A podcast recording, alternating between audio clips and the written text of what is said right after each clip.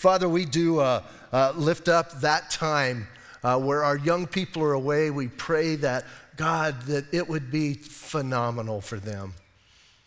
That they would grow in the knowledge and understanding of you are of who you are they would fall more in love with you. And lord that it would be just a tremendous time spiritually for every one of them. And that god that they would grow as a group also and we do pray for the leaders bless them use them anoint them and God, give them that stamina that they need to hang out with young people for six days, Lord. So bless that time. And now, as we're in your word, as we're looking at Hebrews, God, speak to our hearts.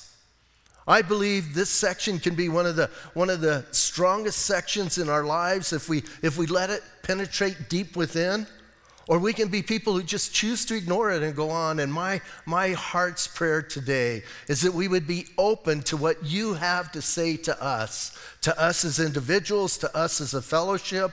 And Lord, that we would rejoice that our God desires to communicate with us and desires to move in us and change us. So, God, I pray that you would bless this time. And we ask these things in Jesus' name. Amen. We've been bringing up, or I've been bringing up over and over. He's writing to some people who were Jews who became Christians. Obviously, that's why it's called the book of Hebrews. They're struggling, they're having a hard time. Listen, they're having a hard time with life, and they're having a hard time in their Christianity.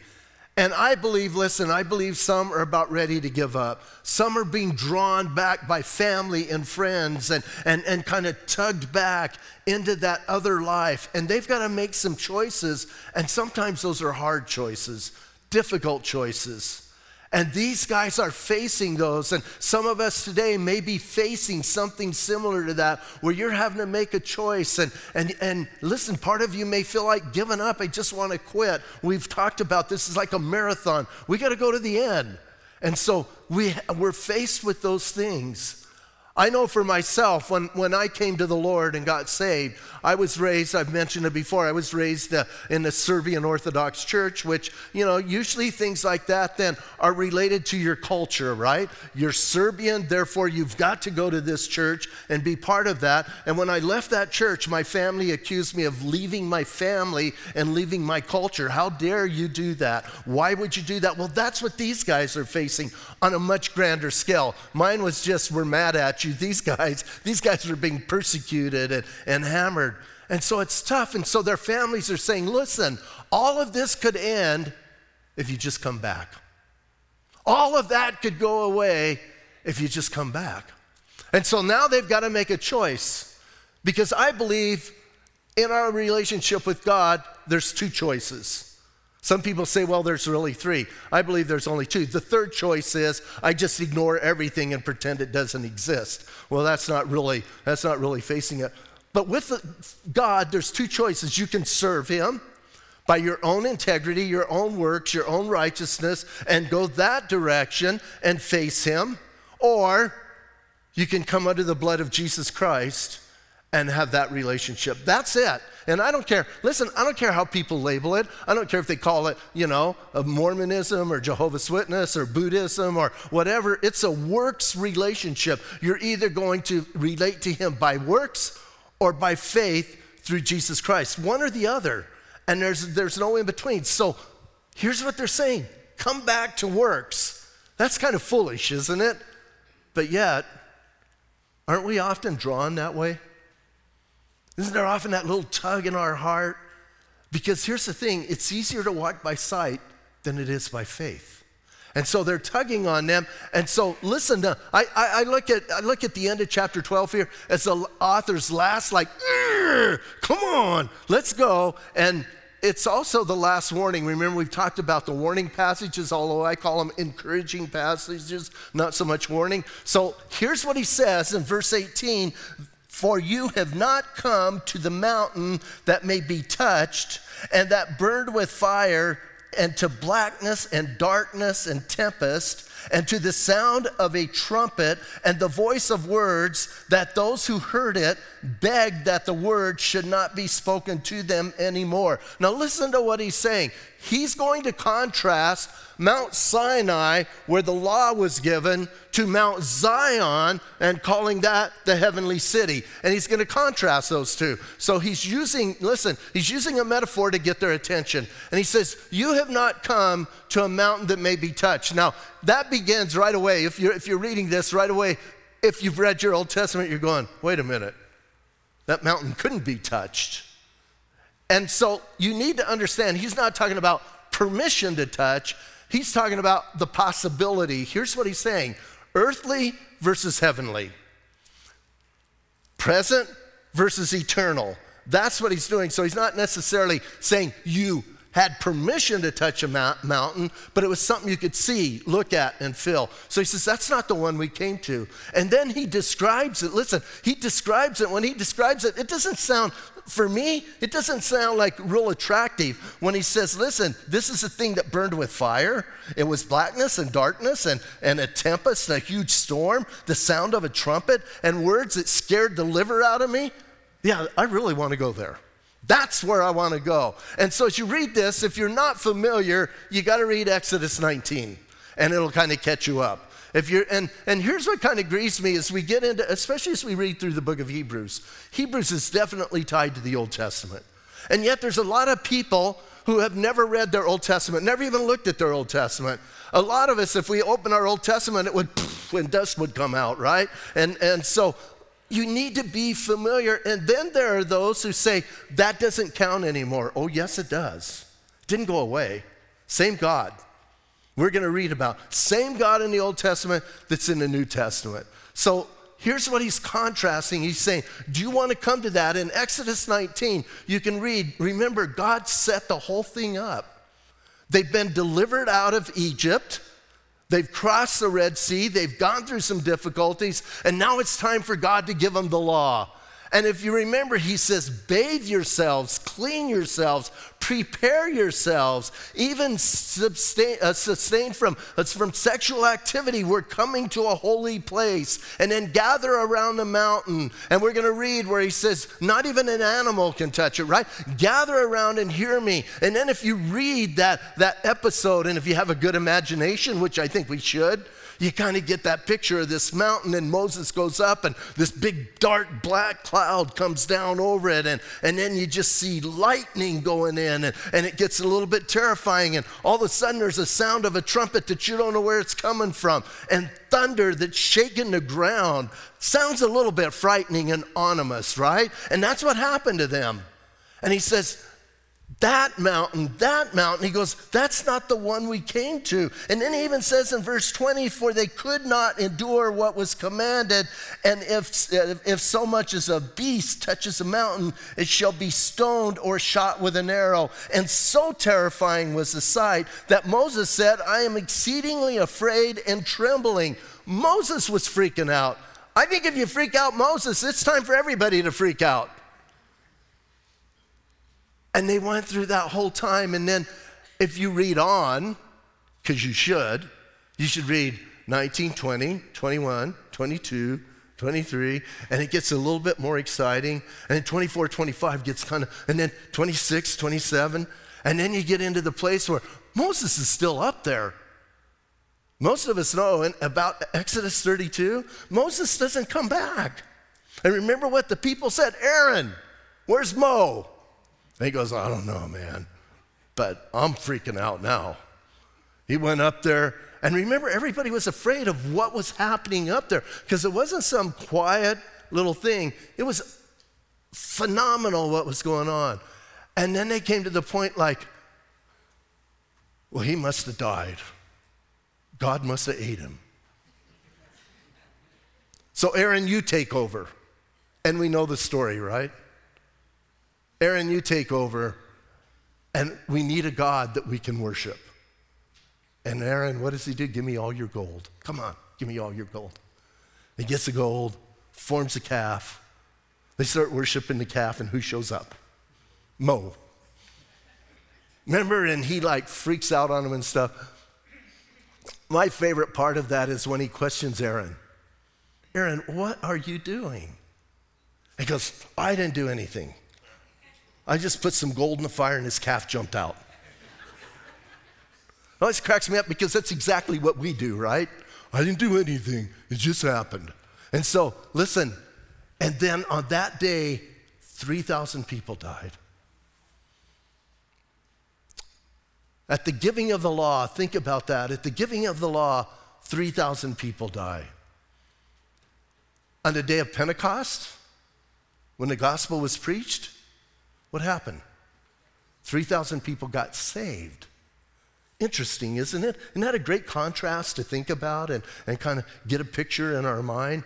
But why, why does the author of Hebrews bring this up? And why is it such livid detail in Exodus and it's brought to our attention? I think for this one reason that we would understand as sinful people God is unapproachable, that you cannot get near him, that it is not something you can do. We need to understand, and here's what bothers me. When we push away the Old Testament and we push away, you know, a God of judgment, then all of a sudden we don't understand him and we don't have that reverence and that respect and that, that quote, fear of God that I believe we should have. And listen, that whole scene is to bring to our hearts that we know that God is a God who's powerful, a God who's holy, a God who's righteous, a God who's loving, but also a God who judges. So he says, listen, all that went down. And I believe he's reminding them, and here's what he's telling them. Do you want to go back to that? Is that what you want to go back to? Because if you go back to Judaism, that's what you're going back to. That is what you're going to do day by day, moment by moment. Is that what you want? Or, I love this, or Verse 22 But you have come to Mount Zion and the city of the living God, the heavenly Jerusalem, to innumerable company of angels to the general assembly and church of the firstborn who are registered in heaven, to God the judge of all, to the spirits of just men made perfect, and to Jesus, the mediator of the new covenant, and to the blood of sprinkling that speaks of better things than that of Abel. Woo! Which one do you want to come to? Listen, man, listen to the things he lists here. The first one is dark. It's got a tempest, it's loud, it's noisy, and it's frightening. The second one, you want to come to the, don't you just, doesn't it just sound better? The city of God. Not a city built by man man could be proud of, but a city that God built. Here's what he's talking about we, Mount Zion is this heavenly city that we can come to, and we need to understand that. Now, I, I know a lot of people, a lot of people, what is heaven, what is heaven like? Don't know, haven't been there. And we have this huge question, and most of the time, we relate to heaven to the present. And we want to relate it to something because that's what we know, that's what we're familiar with. And I think that's kind of a mistake. When he says this heavenly city, I, well, I guess the best description, if you really want to get a description, and most of us don't like it, is Revelation chapter 21. You read Revelation 21, it gives us a picture of heaven and what heaven is going to look like in the heavenly city. So you might have that, and some of us go, well, that's not, I didn't quite have that in mind. I had something a little bit different, and, and it's like, stop it. Here's what I know about heaven. Here's what I can tell you God is going to be there, angels are going to be there. I'm going to go down this list, right? Because this is what he tells me. Angels are going to be there. He's telling me that the General Assembly of the church of the firstborn, believers are going to be there, other believers. He's telling me that, that God, the judge, he's telling me that the spirits, that men of the Old Testament who made it through are going to be there. He's telling me Jesus is going to be there. Hey, he gives me a whole list. That's what heaven is like. And some of us go, oh, it's still not good enough. Oh, you want something that relates to the present. Why? Here's why because our hearts are connected to the present, not the eternal. And that's what he's trying to get across. Connect your heart with the eternal and quit worrying about the present so much. And so, as he lists those things, I want us to think about it. And again, I want to go over them a little bit. As he lists about them, he says, Listen, first of all, there's Mount Zion to the city of the living God, uh, the heavenly Jerusalem. So, he's not talking, he's not talking about that place in Israel that we can go to called Jerusalem today. He's talking about the heavenly, again, the Revelation 21, Jerusalem. That That is what we're called to. That is what we're to focus on. And then I love this idea innumerable angels. I believe, listen, I believe we're in the presence of innumerable angels now. We just don't see them. But then, then we will see them. We will worship with them. We will be in their presence. And according to Daniel, there is a boatload of them, right? Because he says thousands upon thousands, 10,000 times 10,000. That's a whole bunch. You know, that's always people go, how much is that? A whole bunch. There's like so many that, here's what he's saying, and here's what the author of Hebrews, we can't count them. There's so many we can't count. You can have all of these angels around. And then I love this idea. And, and uh, the church of the firstborn, meaning who's the firstborn? Jesus.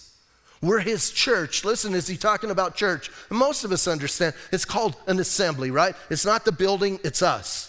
And we're going to be in the presence of one another, the presence of people who have gone before us. And it's going to be, you know, again, it's going to be in, uh, an amazing time. They're registered in heaven. And then, listen, in all of that, in the middle of all of that, is the God of who's judge of all.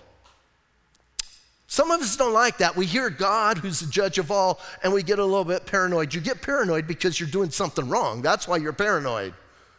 Like, usually, if you're hanging out with a judge, you're not paranoid unless you've done something wrong. And then you're meeting the judge. I remember one time I was called to uh, sit and talk with a judge about something, and I, I got to be honest, this is a little freaky for me because I usually saw judges under different circumstances. And I'm thinking, why am I sitting here talking to this man and he's a judge and I'm not? And yet he wants to hear what I have to say. That's kind of that kind of blows my mind. But we're going to be in front of the judge of all. The greatest judge, the fairest judge, and most perfect judge of all. We're going to be in his presence. Oh, and then he talks about the Old Testament saints, right? He says, To the spirits of just, just men made perfect, they're going to be there. And then I think the best, Jesus, right? To Jesus, the mediator, the mediator of the new covenant. Something to make note of that I underlined heavily. He doesn't say the Christ, and he doesn't say our Lord. What does he say? Jesus. Jesus declares his humanity. The person Jesus is going to be in heaven. He was raised from the dead. He's going to be in heaven as that person. Glorified, yes, but as that person. So, man, we're going to be in the presence of the one who died for our sins, who paid everything. I mean, can you imagine? Can you imagine just sitting at the feet of Jesus for, you know, 35,000 years? And then you still are not done. Wow. And then, maybe a little bit greater than that, what's also going to be there? The blood. The blood of Jesus Christ that is the new covenant, was sprinkled on our behalf so you get the author, you hear what he's saying. Do you hear his heart? Do you want this that's works, that's difficult, that's laborious, that's heavy, that's hard? Or do you want this where you can enjoy, relax, worship, be in the presence of others? I don't know about you guys, but I think that's a no brainer, right? That's like really not hard to figure out. And part of that, listen, part of that I understand is because it's because I've been born again and I'm alive spiritually, so I understand it. Hey, when I wasn't alive spiritually, I didn't get it. But man, look how beautiful it is. Now, now he's going to get to the nitty-gritty. Verse 25, see that you do not refuse him who speaks. So here's what he's saying through his writing, God is speaking to you. That's what the author's saying. Don't refuse him who speaks. He's speaking to you right now. That's why, in some ways, it's a dangerous thing to read your Bible. Because when you read your Bible, now you're accountable. You've read it, you're accountable for what you've read. You're accountable to either believe it or not believe it. You're accountable to respond to it or not respond to it. But it doesn't change. You're accountable because you've read it and because God has spoken to you. God has spoken. What did He tell us in the beginning of this letter? In various times, in, in the times past, God spoke in various ways through various means. But in these last days, He's spoken to us through His Son. So now here's what he's saying. If you, he says, "See that you do not refuse him who speaks." You might like put that on your mirror every morning. I don't want to refuse what God has spoken to me. I don't want to refuse my relationship with Jesus Christ. Then he does the arguing, right? Uses logic. He in verse at the middle of verse 25, for they did not escape who refused him who spoke on earth, much more shall we not escape if we turn away from him who speaks from heaven? He's arguing that logic from the lesser to the greater. If this is true, how much more is this true? So if the one who spoke from heaven, Moses, if Moses was giving the law, and those who refused to obey the law and refused to hear Moses were they not judged? Nod your heads. Yeah, they were, weren't they? Over and over again. Even the immediate 3,000 that we talked about on that one day, but all through their life. Listen, they would ignore God and not pay attention to God. And he goes, if that's true, how much more severe will the judgment be for those who hear him from heaven speak and refuse to listen to him? This is one of those last warnings, and I like to call them encouragements. Now, that's kind of frightening. Listen, if you read that and just let that settle in your heart for a minute, it's a little bit frightening. It should be. And what bothers me is some people go, that's why I don't read those parts of the Bible. Why? You don't like getting scared? You don't like doing a heart check? You don't like stopping and looking at your life and doing some evaluating and finding out, hey, God, am I drifting? Am I going over to this direction? Because uh, listen, if we're not listening to the Holy Spirit of God, who is going to care for us? You think the world's going to fix you? You think the latest philosophy and the latest uh, garbage going out in the world, that's going to help you? So he says, listen, man, we need to heed the voice of God. We need to be people who we're going to say, yes, Lord in the right way. And then, oh, here's where it gets really good, right? He says, he says, him who speaks from heaven, verse 26, whose voice then shook the earth, but now he has promised, saying, Yet once more I shall shake not only the earth, but also the heaven. Oh, oh. Have you been in an earthquake? Scary thing, isn't it? My very first trip to Israel, when we were coming back from Israel, we were in the air when the Northridge earthquake hit. And we were coming into LA. And I remember the pilot came on and said, We may be diverted to Las Vegas because we don't know if we can land in LA because there was a major earthquake. Now, that didn't upset me a whole lot because I'm from Arizona. But there were pastors on there. It was a pastor's trip. Some of the pastors, their wives weren't able to be with them, and now they've heard there's an earthquake and have no way to communicate to see what's going on. We ended up landing, and a friend of mine picked me up at the airport, and we went back to his apartment that was really, really kind of close, not in the epi- epicenter, but really close. And his apartment looked like somebody took his apartment and did this and put it back down. Everything that could be broken was broken. Glass everywhere. It was, and it was so sad. They were newlyweds, and all of the all of the stuff they got for the wedding presents gone, shattered. Anything breakable. And I remember being with John, and and we were getting stuff out of the fridge to take to his parents' house, and it was upstairs. You know the upstairs apartments, and you have the upstairs sidewalk. This is what I call them, right? And I'm walking on it, and it's moving. And I'm thinking, man, they didn't build this very strong because it's like moving, and then it starts moving more, and it's just like a wave. and I'm thinking, they did a horrible job on this. you're in that, and then it, all of a sudden it just goes, and you're going, oh, aftershocks. And I said, let's get your junk and get out of here quick. Can you imagine being at that mountain on Sinai that day?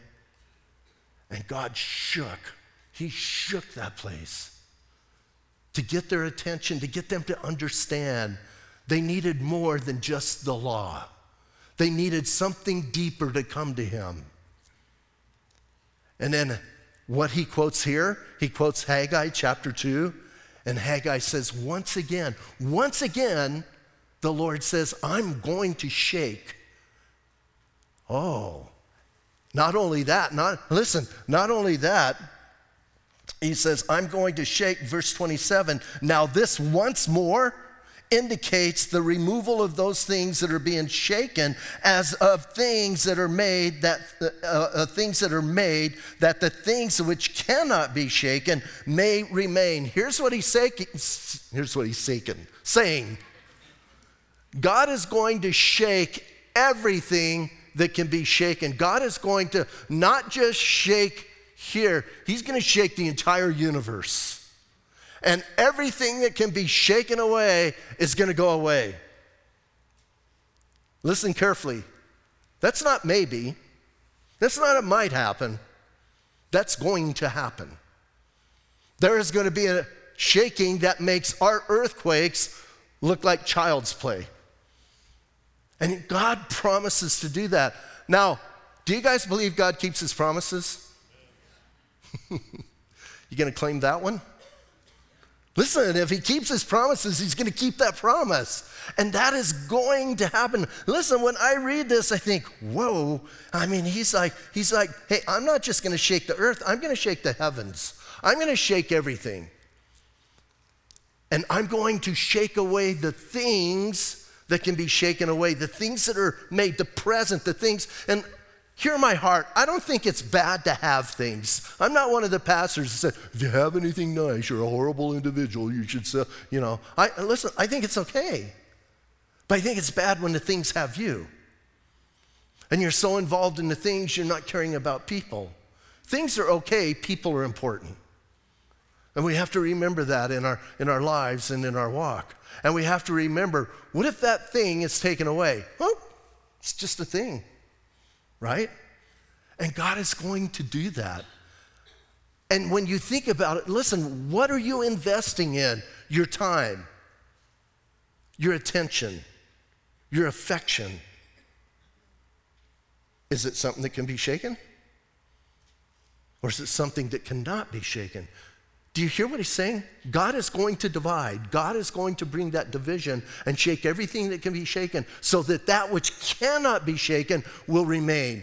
The important things. And here's what I'm thinking I'm thinking we're getting close to this shaking.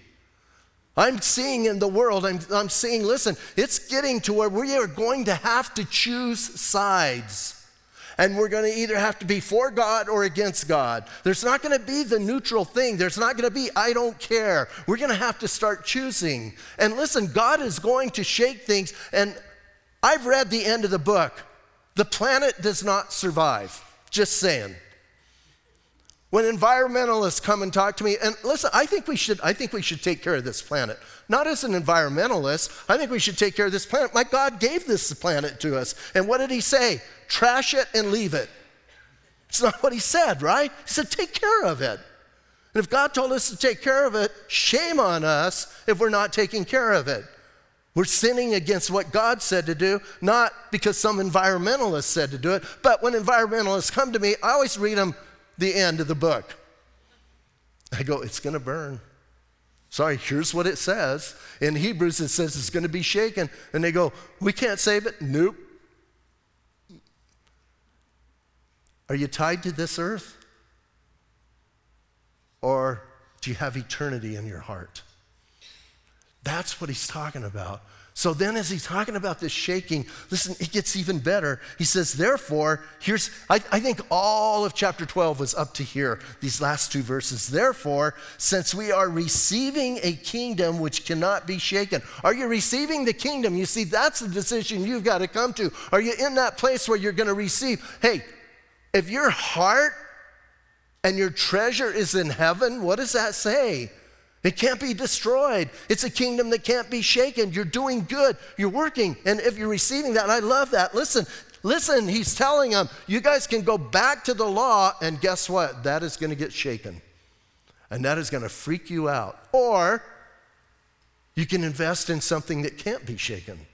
He says, therefore, I love this. That's why I always call his warnings encouragements, because he gives us the encouragement. Since we are receiving a kingdom that cannot be shaken, let us have grace by which we may serve acceptably with reverence and God, uh, may serve God acceptably with reverence and godly fear.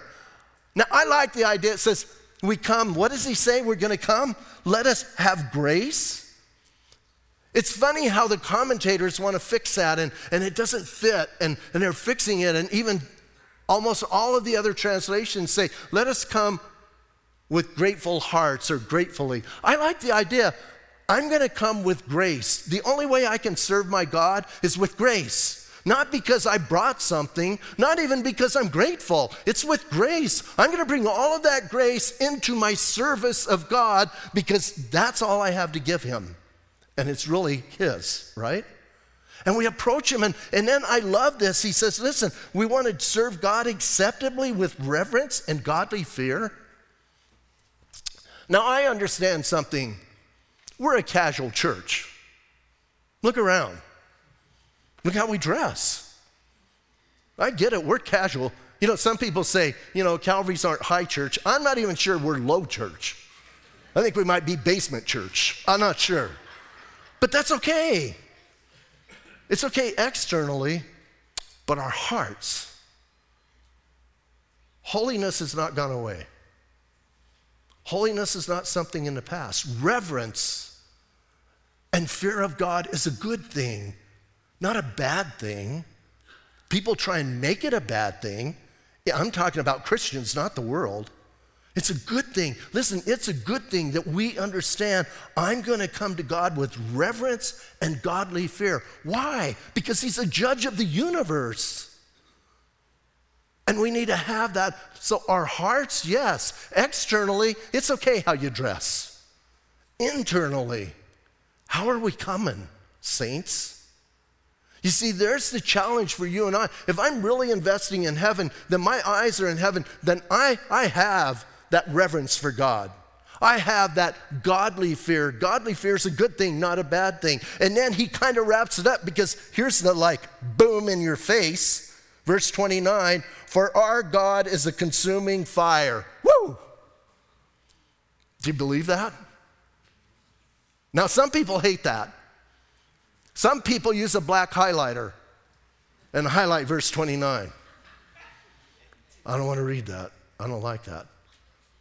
Here's the thing I found over the years places like that in Scripture can either be extremely comforting or extremely frightening. Where's your heart? You see, I think it's a good thing, personally, that God is an all consuming fire. Why? You know what that tells me? And I've read Corinthians, I've read Thessalonians. You know what that tells me? It tells me when I come to the judgment seat of Christ, He's going to burn away everything that doesn't belong. Hallelujah. Do you want to take, like, uh, do you want to infect heaven with COVID? You kind of get what I mean? Listen, do you want to take your junk into heaven with you? All of us have junk. And when we go through that fire, that all consuming fire, the junk is going to be burned away and we're going to go in pure and holy and righteous. Yes. Don't be afraid of an all consuming fire unless everything in your life is built on the present. Then you're in trouble. So I don't think that's a bad statement. I don't think that's an awful statement. I think that's a freeing statement. This is what God is going to do. So, just like the Hebrews, we have this choice Sinai, Mount Sinai, or Mount Zion. Now, some of us are going, dude, uh, yeah, Yeah, you got little Sinai's going on in there. Come on. We all got a little bit of legalism in our hearts, right? Even this morning, you looked at somebody, even when you came in the church, and you judged them just a little bit. On your way in, you went, huh, haven't seen them in a while. And they're coming today. What's up with that? Huh. We all got a little bit of that. You guys only laugh because that's exactly what you did. You got a little bit of that going on. Get rid of it, do away with it, and come to the heavenly city, Jerusalem. Yes. You see, I think now, now, chapter 13, we're to just and take off because we made it through this part. But I think there's some serious heart searching that needs to go on in our lives, not just today. We need to be people who are real in our faith with God and have a real, genuine walk with the God of the Bible, not some made up God, not some God. I, I, am getting so disturbed, man. I'm listening to people and hearing people and, and watching people that are making up some kind of deity that, you know, just like years, you know, several years ago, everybody had their little designer dog. Now people want their little designer God that they can take her with them and have however. Doesn't work that way. Our God has been revealed in Scripture old and new, and He is a God who is all consuming fire. Either that scares you or that comforts you. If it scares you today, today, call on the name of the Lord and you will be saved. Let's stand up and pray. Father, tough stuff to kind of tiptoe through this morning, kind of work our way through, and some it's not, it's not always just pleasant, and yet necessary for our lives. Because one thing I believe everybody standing with me knows walking with you can get difficult. Oh, there's the theology that says it's all going to be easy, but there's the reality that it's not. And Lord, I know for myself, when times get hard is when we have to exercise faith. And I do pray, I pray for my brothers and sisters that we would understand what we're facing when we come to those crossroads, those difficult times, those, those hard decisions, exactly what we're facing that we would not fall for this make believe stuff that people are putting out there, but we would understand we can either follow you and how you're put to us and how you're revealed to us through Scripture, or we can ignore you. One or the other. And I pray, I pray, God, that you would touch our hearts. Lord, grab a hold of us and draw us near to you. And I want you to stay in an attitude of prayer for a couple more minutes. And if you are here today and you've never asked Jesus to forgive your sins, if you've never asked Him to come into your life and to guide and direct you, today is the day of salvation. Right now is the time to do that. So, hey, if I'm talking to you, here's the thing you've got to come to the place where today you're willing to admit that you're a sinner.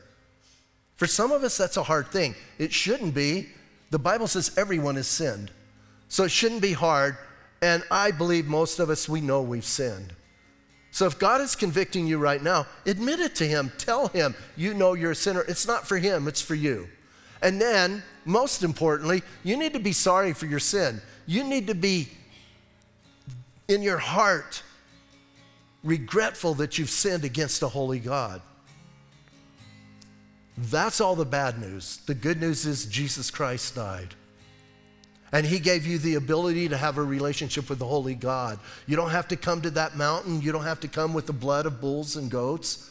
You come by the blood of Jesus Christ. He shed his blood for you so you can come into the presence of God without facing that mountain that we described. So if you want that in your life today, I'm going to lead you in a prayer. And you can say this prayer with me out loud or you can say it silently. But the most important thing, it's got to come from your heart. You need to be sincere about this prayer. If you're backslidden, man, come home. Come back to Jesus. Say this prayer with us. If you're watching online from home or wherever, and God has touched your heart, God has got a hold of you, say this prayer with us. He will hear you. You don't have to be in this building. Jesus, Today I confess to you that I am a sinner. I'm sorry that I sinned against you. And today I'm asking you to forgive me. Jesus, thank you for dying for my sin. Thank you today for your forgiveness. And now I want you to come into my heart and change me. Jesus, I'm asking you to come into my life and guide me. I want you to be my Lord and my Savior.